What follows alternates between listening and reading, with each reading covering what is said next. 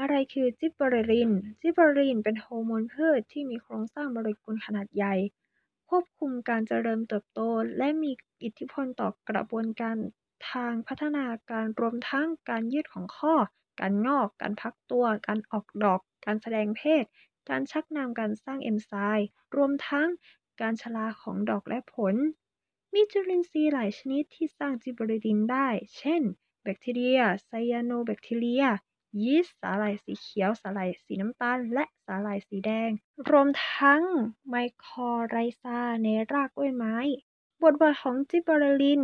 กระตุ้นการขยายตัวของเซลล์ โดยการเพิ่มความยืดหยุ่นของผนังเซลล์ทำให้เซลล์มีรูปร่างยืดยาวขึ้น กระตุ้นการเจริญของรากแรกเกิดหรือ radical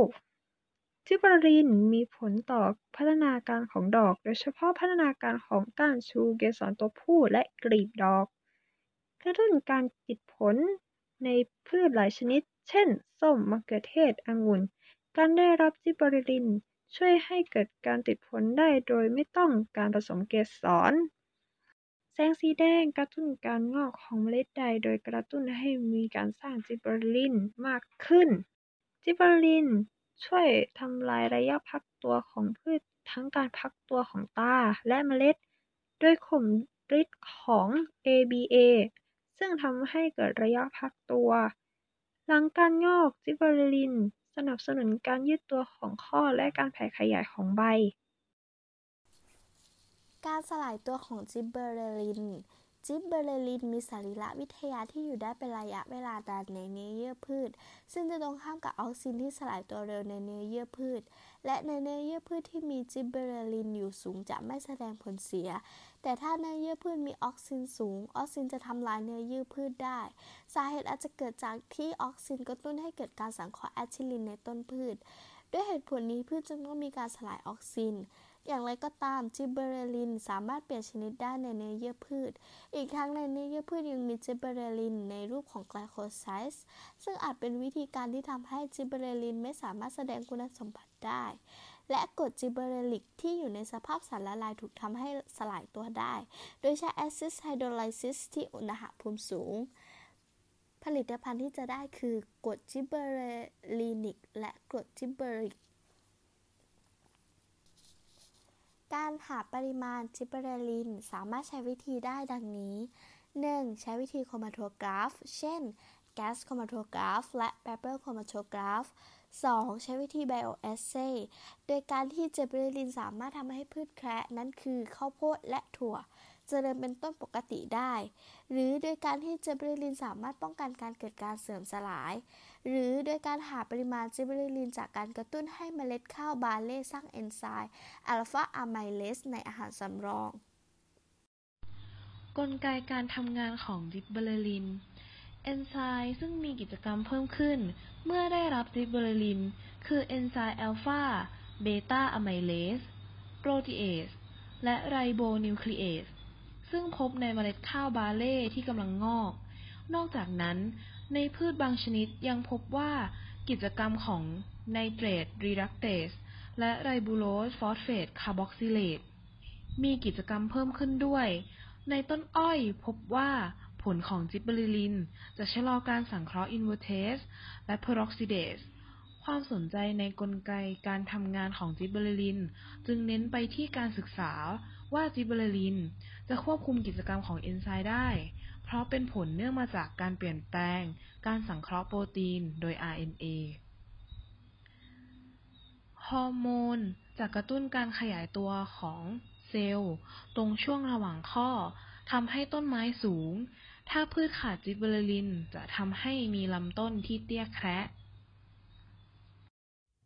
ค่ะ แล้วก็ต่อมานะคะก็จะเป็นอีกกลไกหนึ่งนะคะของการทำงานของจิบเบอเรลินค่ะ ก็คือจิบเบอเรลินเนี่ยเขาจะพบมากนะคะ ในเมล็ดที่กำลังเริ่มงอก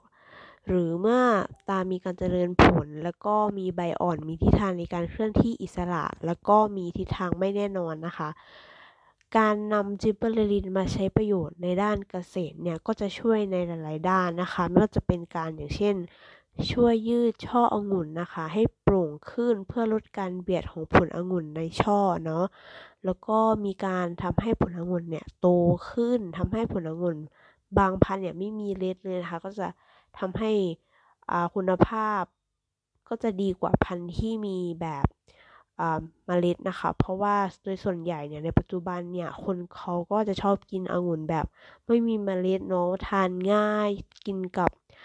กินเป็นอาหารสำหรับลดน้ำหนักก็ได้อะไรอย่างนี้ไม่ต้องคายเม็ดให้เสียเวลาเนาะคะ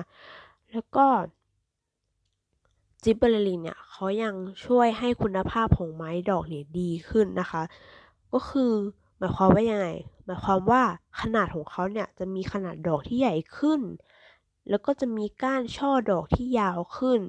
เหมือนว่าจิบเบอร์ลินเนี่ยมันจะช่วยในการยืดในการยาว ในการที่ใหญ่ขึ้นของพืชนะคะ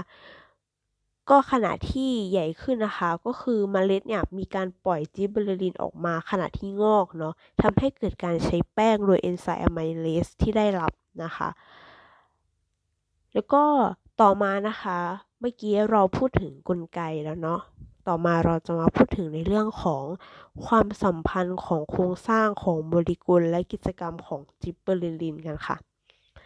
กิจกรรมของจิบเบอร์ลินเขาเนี่ย มีการศึกษาออกมานะคะว่า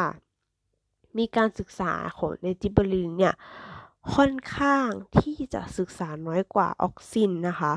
ตามที่กล่าวแล้วว่าในปัจจุบันเนี่ยมีจิบเบอร์ลินมากกว่า 80 ชนิดเนาะซึ่งจิบเบอร์ลินเหล่านี้ที่ศึกษากันเนี่ยส่วนใหญ่นะคะก็จะได้มาจากในแหล่งธรรมชาตินะคะ เช่นจากจิบเบอร์ลินฟุจิคูโรอินะคะ ฟูจิคุริเนี่ยก็คือจิบรินฟูจิคุริเนี่ยคือเขาค้นพบที่ประเทศญี่ปุ่นนะคะ แล้วก็คนค้นพบเนี่ยก็เป็นชนชาวญี่ปุ่นนะคะ ก็เลยตั้งชื่อแบบนี้ขึ้นมานะคะ เพื่อให้เกียรติแก่เขาเนาะก็โอเคเรามาเข้าถึงจิบรินต่อเนาะก็มีการเสริมความรู้ในเรื่องของประวัติการค้นพบจิบรินนิดนึงเนาะโอเคเรามาต่อกันนะคะ ก็คือ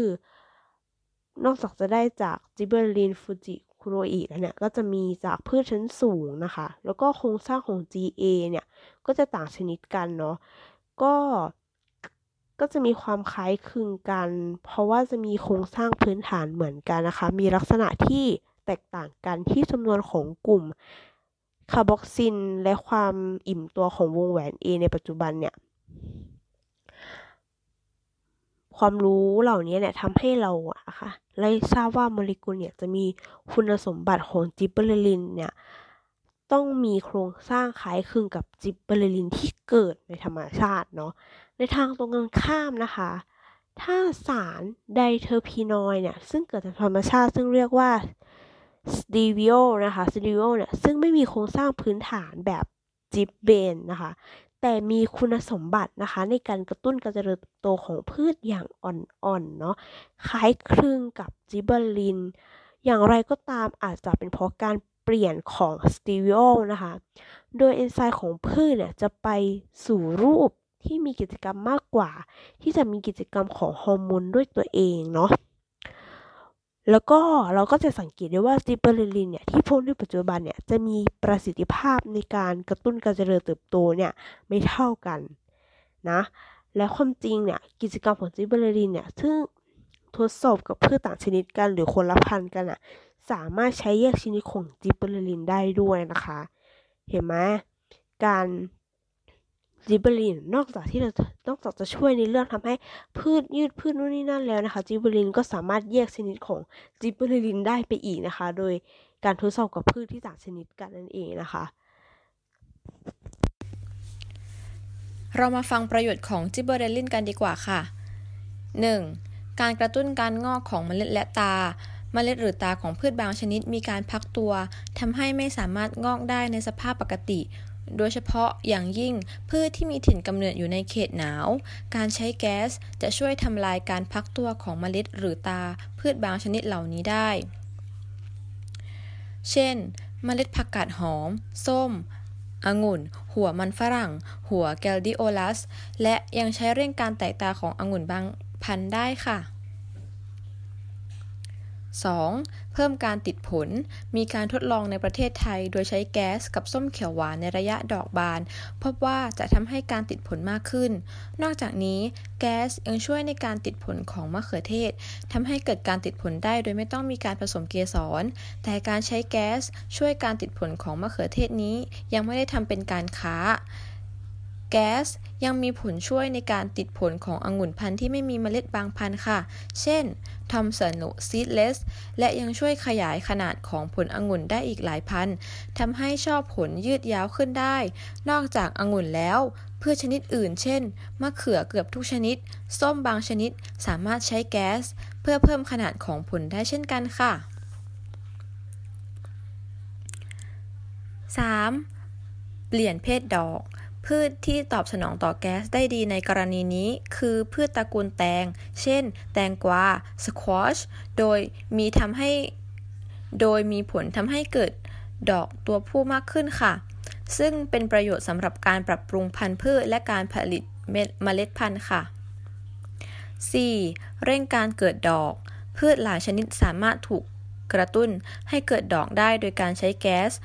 โดยเฉพาะอย่างยิ่งพืชที่มีลักษณะทรงพุ่มเป็นกระจุก เช่น ผักกาดหอม ผักกาดขาวปลีกะหล่ำปลี โดยแก๊สเนี่ยจะทำให้ลำต้นยืดยาวขึ้นมา แล้วก็เก็บเกิดดอกได้ค่ะ ไม้ดอกบางชนิดที่ต้องการอากาศเย็นในการออกดอก ก็อาจจะใช้แก๊สเข้าช่วยได้ในกรณีที่อากาศไม่เย็นพอเพียงค่ะ แต่แก๊สก็ยังมีผลการยับยั้งการเกิดดอกของพืชได้อีกหลายชนิด โดยเฉพาะอย่างยิ่งพวกที่เป็นไม้ยืนต้น และต้องการอากาศเย็นต้องการอากาศเย็นในการออกดอก เช่นมะม่วง ส้ม แล้วก็แอปเปิลค่ะ ค่ะ ก็นี่นะคะก็คือทั้งหมดของจิบเบอเรลลินนะคะ ก็จะเห็นได้ว่าจิบเบอร์ลินเนี่ยก็คือฮอร์โมนชนิดหนึ่งเนาะในพืชที่ที่อ่าเขาเขาเรียกว่าช่วยในการทำกิจกรรมต่างๆนะคะสำหรับพืช ซึ่งพืชเนี่ยแน่นอนอยู่แล้วเขาไม่ใช่มีกิจกรรมแค่อย่างเดียวแน่นอนนะคะเขาก็ยังมีอีกหลายกิจกรรมนะคะ ดังนั้นแสดงว่าพืชเนี่ยเขาก็มีอีก หลายตัวฮอร์โมนนะคะ ที่จะมาทำหน้าที่ในแต่ละหน้าที่เนาะก็สำหรับวันนี้นะคะ ก็คือทั้งหมดของจิบเบอเรลลินค่ะ